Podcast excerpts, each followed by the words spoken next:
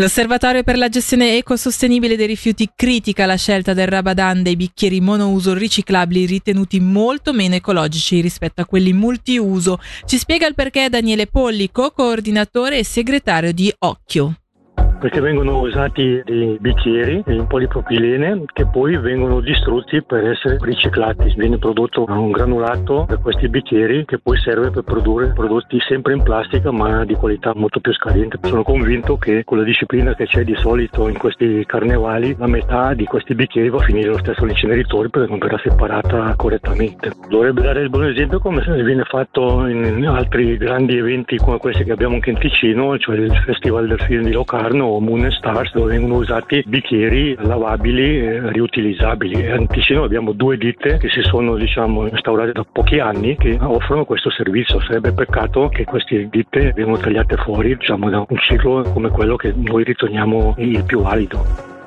Il presidente del Carnevale Bellinzonese Giovanni Capoferri rimanda al mittente la critica ribadendo che la scelta del bicchiere monouso riciclabile rispetta l'ordinanza del municipio, soluzione che, si legge sul sito del CDT, al momento solo alcuni esercenti hanno accettato di adottare. Dopo oltre un decennio ai vertici della SUPSI, Alberto Petruzzella termina il suo mandato. Al suo posto dal 1 gennaio subentrerà Giovanni Merlini, nominato presidente per il prossimo quadriennio. Lo sentiamo sulla sfida che lo aspetta, ma anche sull'apprezzamento per l'istituto scolastico che ha visto nascere. Sicuramente è una sfida impegnativa che non ho accettato a cuor leggero, però l'ho accettata anche perché devo dire che io ho sempre considerato la SUPSI un fiore all'occhiello nel panorama formativo del nostro cantone. L'ho vista nascere perché ero in Gran Consiglio quando è stata adottata la legge istitutiva della SUPSI stessa, l'ho vista crescere naturalmente sempre come osservatore esterno, ora avrò la possibilità invece di conoscerla anche dall'interno, di capire i suoi meccanismi di funzionamento. Io credo che il lavoro che è stato fatto in questi 25 anni anni. È un lavoro di tale qualità che mi renderà comunque più agevole la funzione perché realtà il sistema è consolidato. Naturalmente ci sono delle sfide che sono legate però anche al contesto nazionale e soprattutto al contesto europeo. Pensiamo anche soltanto ai nostri rapporti con l'Unione Europea nell'ambito di questo accordo quadro. È importante stabilizzare i nostri rapporti in modo che poi non ci siano conseguenze negative come per esempio a livello di Horizon 2020 e quindi della possibilità per la SUPSI ma per tutti gli attori del sistema universitario e preuniversitario di continuare a crescere anche nell'ambito di questi progetti internazionali. Voltiamo pagina e parliamo di solidarietà. Sono oltre 19 le tonnellate di cibo a lunga conservazione raccolte dai 350 volontari della colletta alimentare tenutasi il 18 novembre a favore di Tavolino Magico, che ora potrà distribuire tale cibo alle 3.000 persone bisognose residenti in Ticino e che vengono aiutate settimanalmente dall'associazione. È stato presentato oggi il progetto coordinato dalla SUPSI per provare a trovare una soluzione al problema della bassa partecipazione lavorativa delle persone disabili. Un progetto che coinvolge persone e aziende che parte da puri dati statistici. Ce ne parla Carlo Ferraris, docente e ricercatore al Centro Competenze, Management e Imprenditorialità.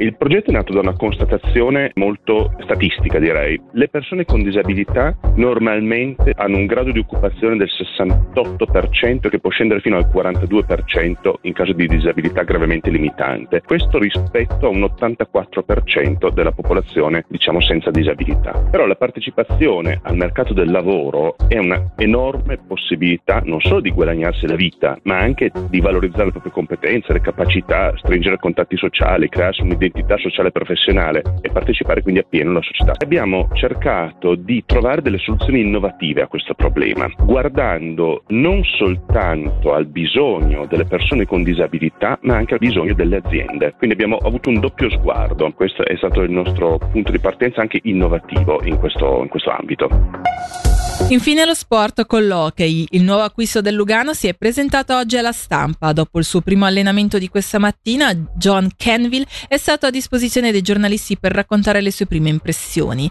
Il canadese due stagioni fa, vestendo la maglia dello Zurigo, aveva inflitto ai bianconeri alcune reti che sono probabilmente rimaste nella memoria del direttore sportivo Domenichelli. Sentiamo proprio Kenville. Sono molto felice di essere qui e di essere parte del Lugano. Si tratta di un club prestigioso e di un bel luogo in cui stare. Spero poi di realizzare molte altre reti e di portare sul ghiaccio la mia velocità. Mi piaceva l'idea di tornare in Svizzera, mi sono divertito quando ho giocato a Zurigo quindi la scelta è stata mia. Non ho ancora giocato in questa prima parte della stagione per motivi familiari, prima su tutti, la nascita della mia primogenita. Volevo trascorrere del tempo con lei e con mia moglie. Ora però è il momento di ripartire. In Canada, ad ogni modo, ho sempre continuato ad allenarmi e sono stato sul ghiaccio sei volte alla settimana negli scorsi tre o quattro mesi. I've been on the ice, you know, five, six times a week for, for three, four months. So. Per ora è tutto, il prossimo aggiornamento con le news è tra un'ora.